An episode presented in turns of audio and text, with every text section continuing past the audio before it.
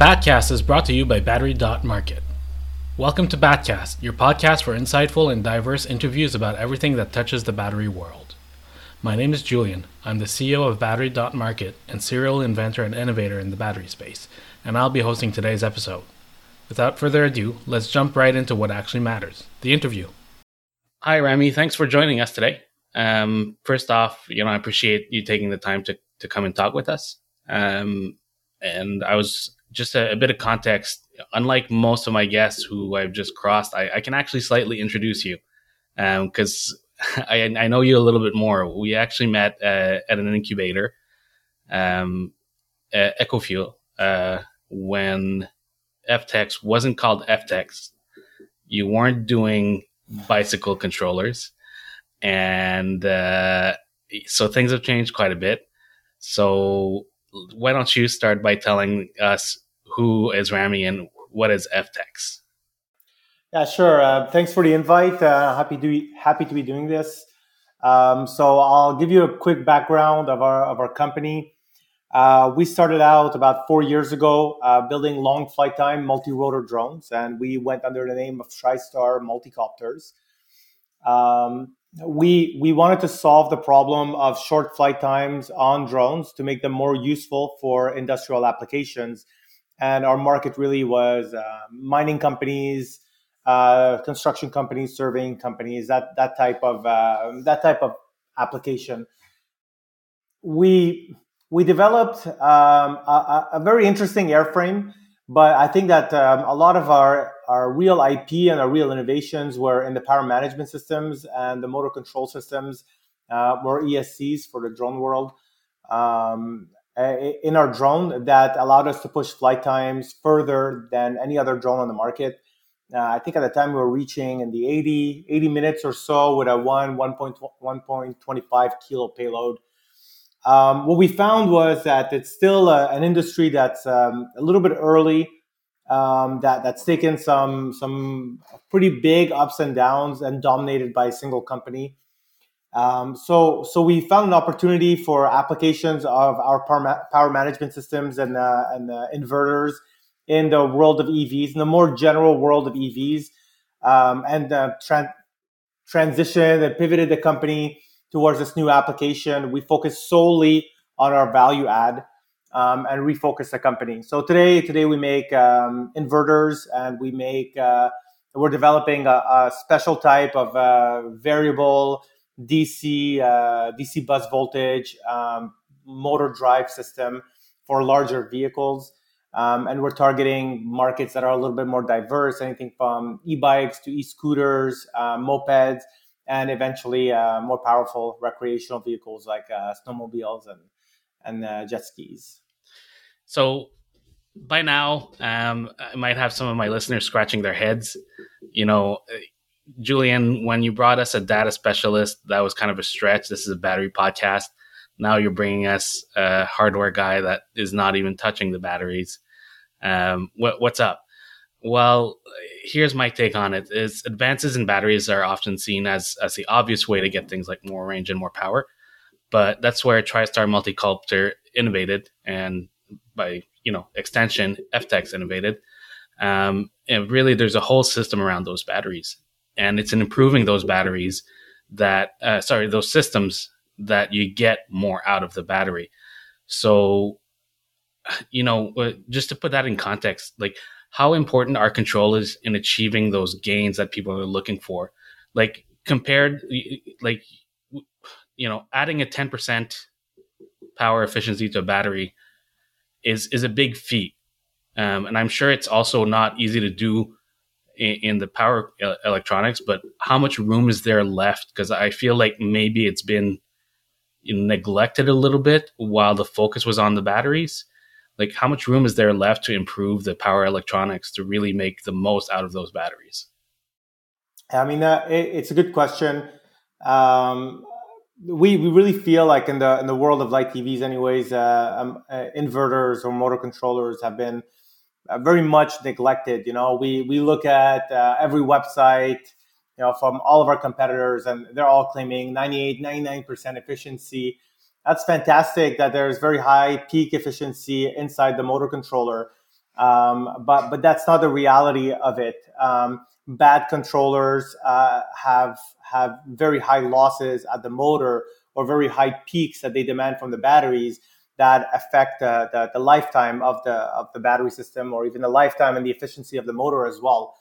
Um, so I, I, think at FTEX we're taking a more holistic approach to uh, to, to EVs and EV powertrains. Um, we actually we, we don't touch batteries or motors, but we start at the BMS, um, and we do have a BMS project uh, in house. It's um, allows us to communicate with the battery, um, check on the health of the battery, and make sure that we're using it in an optimal way. Um, we're not we're not charging it uh, through regen when it's too hot. We're not um, giving it very high current peaks when the battery is mostly discharged.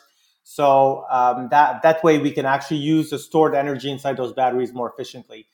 Um, this is something that we haven't seen at all at the, at our scale of vehicles. So obviously Tesla does it, and we can see the the huge benefit um, on a Tesla that uh, for the same number of kilowatt hour of stored energy, a Tesla will get more kilometers um, out of uh, out of that energy. And they don't do it because you know there's something magical about their system.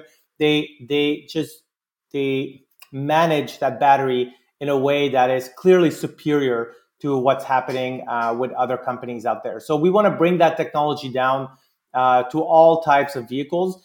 Um, when you consider, you know, in a car, like 20, 25% of the BOM might be battery and power electronics. Uh, when you come down to, a, to an e-bike, uh, that number is closer to 50%. So the, the ability to extend the life of these components becomes ever more critical. I think um, for the in the motor controller, um, the motor controller world right now, we see a lot of very very bad implementations um, to just to keep price low. So you know we have motor controllers at fifteen dollars right now coming out of China at uh, some sort of reasonable volume. Um, but what we've seen compared to those controllers is we were outputting, for example, one of our clients, we're outputting the same acceleration and the same speeds, uh, same performances really, with a 30 amp peak on our controller versus their controllers peaking at 50 amps and on average consuming more amperage uh, for the same performance. These huge peaks in, in, current on smaller batteries on e-bikes end up eating into the number of cycles, uh, the useful cycles uh, of that battery pack. So I think that there is a lot more that we can do, um, especially on vehicles below 20 kilowatts. Um, that that is just not being done today, where the R and D is just not being invested, um, and where companies uh, have commoditized um, motor controllers into something that you know you just pick from a catalog and don't really think about too much because if you look at it on the surface, they all say that they're 99% efficient, which is not really true once you actually test them. All right. Can you um so that that extra torque and and speed you can get for the same amount of power um can you ballpark that into like how much more efficiency that that is like does it take you know 10% less power 30% less power to to run the same motor it, it, it's hard to say exactly what those numbers are today because we need to do more uh, long-term testing on our on our products.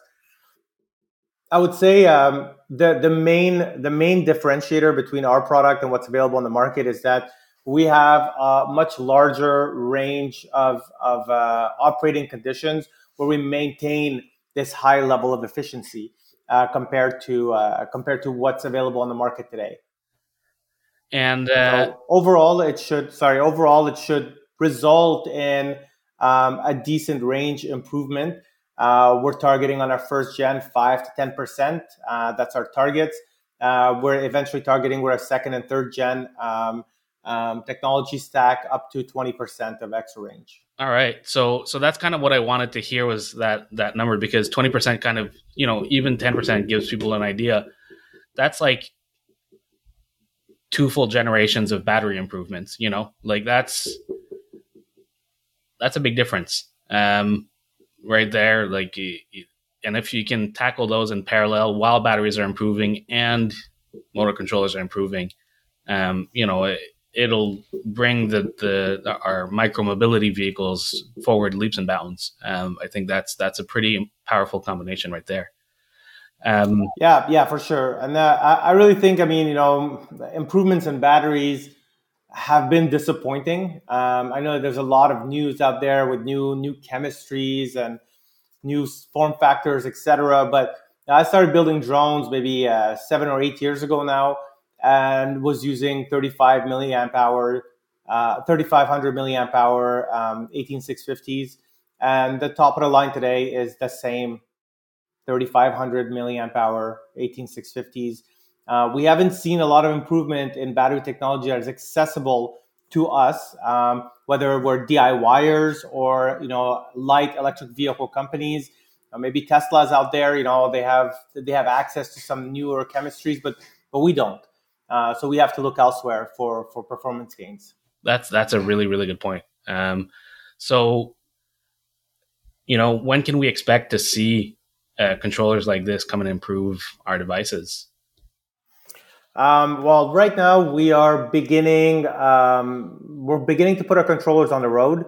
So we're expecting some of our prototypes to be on bikes um, sold by Montreal-based uh, e-bike companies by May or June. Uh, we're looking to start manufacturing um, some sam- some smaller manufacturing runs by the end of, of the summer, so more around uh, September, and uh, we're going to be available in large volumes in 2023. All right, that's that's closer than I thought. Um, so if you know a diehard uh, uh, e-bike enthusiast wants to build a an e-bike with an FTEX to to bring their weight down or bring their range up, because you've got these you know these people who build like uh, you know just massive range bikes as a challenge. Um, you know, if if they want to get in early, you're saying small batches this summer. So small small batches this summer. We're we're basically sold out until um, mid 2023. Um, so so I mean that's good for us. Um, it's a um, it, it's bad I would say maybe for for DIYers who are trying to get their hands on it. But uh, currently our motor controllers are all configured individually for our launch clients. Uh, by 2023, by mid 2023, we'll have tools that will be available to allow DIYers to to buy an individual controller, um, then to be able to configure it and tune it for their motors, to configure it for their um, additional sensors on their bikes like PAS, um, uh, the the brake cutoffs, screens, things like that. So we'll have the, all the tools available for DIYers. Um, more towards mid 2023. Yeah, and something I've noticed, um, you seem to go. I was poking around on your website. You seem to go straight for the dual motor uh, controllers too, which I don't see very often. Um, so again, on those you know power builds, um, I, I can see some people going a little crazy here, being able to build some insane rigs. Yeah, we have crazy stuff in the office. Uh, we have a dual motor um, bike that can do something like 65 or 70 kilometers an hour. Um, no field weakening on that. Um, so I think we can we can get even more out of it. Um, it's running dual 750 watt motors. Um, that Did you, we're, we're over 750 watts, and it can do 70 clicks. Uh, it's a dual 750, so a total of 1500, and uh, yeah, it can do 65 kilometers an hour fairly easily. Um, so so it, it's a it's a pretty scary machine. It's a it's a fat bike uh, with a dual battery, dual suspension, dual motor, and running a dual motor uh, controller uh, F, an FTEX dual motor controller. So uh, nice. uh, that that's the kind of builds that we're targeting with those uh, dual motors. we're also um, looking at some uh, um, crazy scooters as well, like stand-up scooters that have dual motors. They have dual 650s or so. Um, those are capable of hitting 65 kilometers an hour as well. It's a pretty terrifying experience on you know, these little 10-inch uh, uh, wheels. and I think, and they're selling a lot right now. So I think that we're, going to see a lot more, you know, enthusiasts, that uh, power enthusiasts on electric vehicles in the near future. So I'm gonna I'm gonna take this a bit to this to, to a side topic here. You you touched on it. You touched on you know sourcing batteries. This is a battery podcast, so we'll we'll go down that road a little bit. Um, you are a user of, of high quality cells. Like you guys don't, you know, sell products with the batteries, but you have to test it. Um, as a commercial buyer of batteries, you know, what are the challenges you see? And I think you already pointed to some of the same ones I'm seeing, which is the EV manufacturers have access to all this stuff, but like, what are you seeing? You know, what is it getting harder with the car companies snatching up? Like in, between now and two years ago when we met, is it even still harder, or has it gotten easier? What's the deal? Um, I think it's gotten harder. so uh, we can we can still find LG MJ1s. Um, we use some some variations of 2170s as well.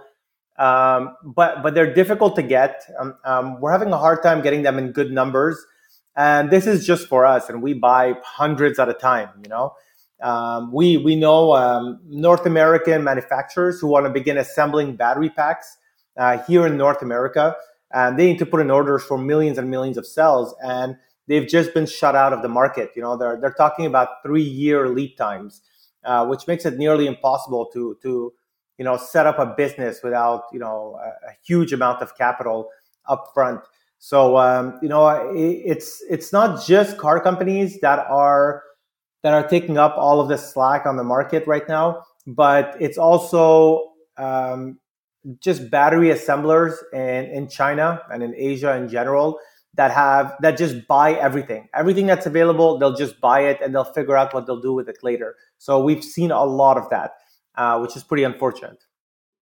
Yep. So, on this path to uh, creating control, a controller business, um, what is it you've lived or discovered that you just didn't expect that surprised you? Well, I'm, I'm going to say what, what most first time hardware uh, startup founders will probably point back to hardware is way harder than you could ever imagine. Uh, so, so getting into this business, we knew that this was going to be a very difficult uh, thing to do, and then it was ten times harder. Uh, and it took, you know, it's taking twice as long. It's costing five times as much. We need, you know, five times more engineers than we thought we needed. Um, it's the hardware game is very difficult. Um, I think that the companies that come out and actually commercialize a product, the amount of of, um, of stress and learnings that you have to go through to actually get there is is just it's incredible. So I, it's given me a whole new respect for anything I can touch with my hands. You know, like I look at the TV and I never thought about it twice. You know, I'm like, well, it's just a screen. It must be simple um, putting this thing together and putting it on the market must be an absolute nightmare. So uh, I think that that's it's not that I didn't expect it. I just didn't expect um, how how difficult it would be. Um, another thing that that um, I guess another another point that we we found is that for OEMs um, that we work with, uh, and, and mo- most of the OEMs out there, basically in the light EV uh, industry, they don't have electrical expertise in house. Um, so s- selling what we're selling and explaining it to them is is pretty difficult. They they understand the need right away, um, but they they don't. Um, they, they they're unable to do integrations and testing and stuff like that in house because they are essentially at their core uh, vehicle manufacturers. They make frames, uh, they make designs. So I think that that's uh, that's a that's something that was that was unexpected, and we're seeing a change now on the market. But it will take a few years before these companies start building up uh, an electrical expertise in house. All right, I can relate to that stuff. Um, so, you know, I repowered batteries was my first business, was a hardware business, and uh, we made a welder that we sold on Kickstarter, and it got delivered like six months late. It got delivered, but it got delivered six months late, and just sourcing parts. And it turned into a, a new welder we're making. Now we're making a professional welder called called the Titan Pro. Um, you know, and it's just this beast of a device, and just sourcing parts has gotten 10 times harder. I'm so happy that I did the nano when I did because I think I would have quit. Like with how hard it's gotten now, at least I've got the baggage to kind of power through it now. But like everything, just learning on the go and, and on how hard it is now to find parts, uh, it's just brutal. It's a brutal game right now. Uh, and yeah, like you, I, I I completely relate with the whole you know new appreciation. I I also have now a, a, much deeper respect for for pricing of stuff. I'm not like, can I save five dollars on this? It's like, no, no, a lot of work went into those extra five bucks. yep, yep. And I'm gonna say as well, like you know, it's it's changed how hardware startups go to market. Um, you know, in the past, I think on what we're building here, we may have gone through four, five iterations of the board itself, from from dev to final DFM before going into manufacturing, uh, which is a, a, reasonable number of iterations um, to go through over maybe a year and a half or so as we develop. Um, and, and, those would have been iterations to uh, remove bugs, problems, uh, maybe improve performance and quality, uh, and, and, towards the end to lower the costs. Uh, we we have gone through at least twice as many, and all the extra iterations are oh, this component that was available is now on a 96 week lead time. So if we want to put a product on the market under 96 weeks, we need to go through another iteration and swap this component, this critical component out, um, and then redevelop on it and retest. And then, you know, we'll see if there's anything else that, that, that's gone off the, that, that, that, that's, that now has unacceptable lead times and you know, we've had to do this with our MCU, which is a huge deal. Um, and we're, we're migrating all of our code now from one to another uh, because they told us that they would be available, and then and then it just wasn't. Um, it's it's made things very difficult with the with the supply chain uh, shortages that we're experiencing. And while I expected again things to be bad, I didn't expect them to be this bad. And it's like ninety percent of our components were fine but it's like that last 10% that's just been an absolute pain. Um, and, you know, I thought that, okay, we can power through. We're only doing a few thousand. We'll go to the gray market. Uh, there, there isn't, you know, we, we've seen MCUs uh, that should cost a buck uh, being sold on the, on the gray market for more expensive than our product. So uh, it's yeah. you know it's it's not reasonable anymore to do that. No, I, I know what you mean. I, I I actually am sitting on the entire global supply of one type of FET right now because it was still there and I jumped on it because there's just no other option. Because the the other one I had before, the stock went out like from one you know overnight. I was just looking at it. I was like, oh, this will be fine. And the next day, it's like, oh, it's gone. And yep, yep. It. And and uh, at least I can say that we don't have that problem because we use gallium nitride FETs. So um, we we don't have the problem uh, of shortage on on MOSFETs, um, on silicon MOSFETs, um, which is a problem on the market today. That have we gone through that path? I think we this would be another thing that we would have to deal with. Um, right now, we're using GaN system GaNs and uh, they've been made available to us. Uh, we know that we can get them and basically any volume that we need. Um, so so that that's helped us out because it's at the core of our of our design. But the drivers, for example, are a problem. Yeah. And we've had to negotiate for a long time and build strong relationships with the, the suppliers in order for them to uh, allow us to skip the queue and get you know a hundred thousand of these drivers. That without them, our design would be rendered useless because you can't just swap out drivers like that when it, when when no, I, that's the other thing I'm sitting on is like for every FET, I've got my driver. Yeah. Yeah, absolutely. Yeah. So, but but you see how like it changes dramatically um, how you do the financial planning for a hardware company. Yeah. Um, where you know you focus on R and D, and then you're like, all right, whatever, put this thing into manufacturing. I have orders, and everybody's giving you terms, and you know you everything is turnkey. You know, that's that's how it used to be on a on a new product introduction.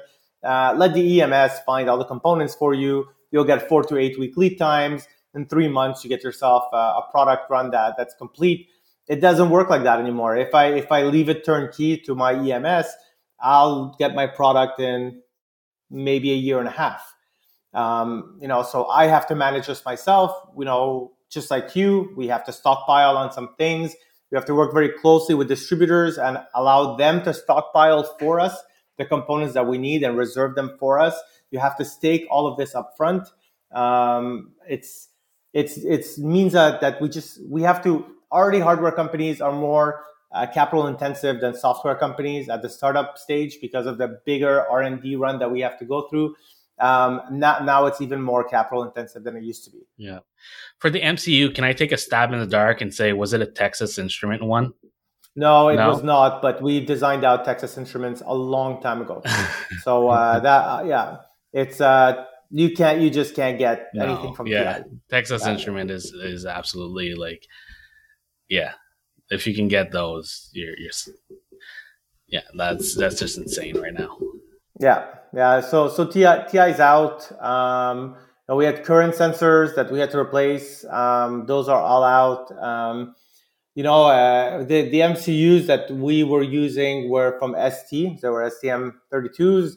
And, you know, they can make things happen, uh, but they're really a, a, victim of their success today, um, where there's just so much demand that even in the, in the best of times, demand would have been difficult to keep up with. Um, now you have, you know, I don't know, factory shut down for like three, four days because of a COVID outbreak, and, and you add two months of lead time it's it's pretty it's pretty bad right now out there.